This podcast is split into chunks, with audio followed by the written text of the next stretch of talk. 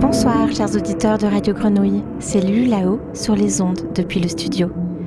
Il est 20h, nous sommes jeudi et ce soir c'est White Pink qui nous embarque loin dans une part de son univers. Et il nous dit Au cœur de l'archipel fractal, le vieux lion funéraire convoqua sa mémoire. Ses souvenirs étaient empreints de nostalgie et de la mélancolie du voyage. Il nous conta un à un ses rêves enfouis, là précisément où tous les murs sont des portes. Le dernier de ceux-ci, bien que bref, retint mon attention et me troubla particulièrement. Avais-je réellement vécu cette scène? Il nous le conta ainsi.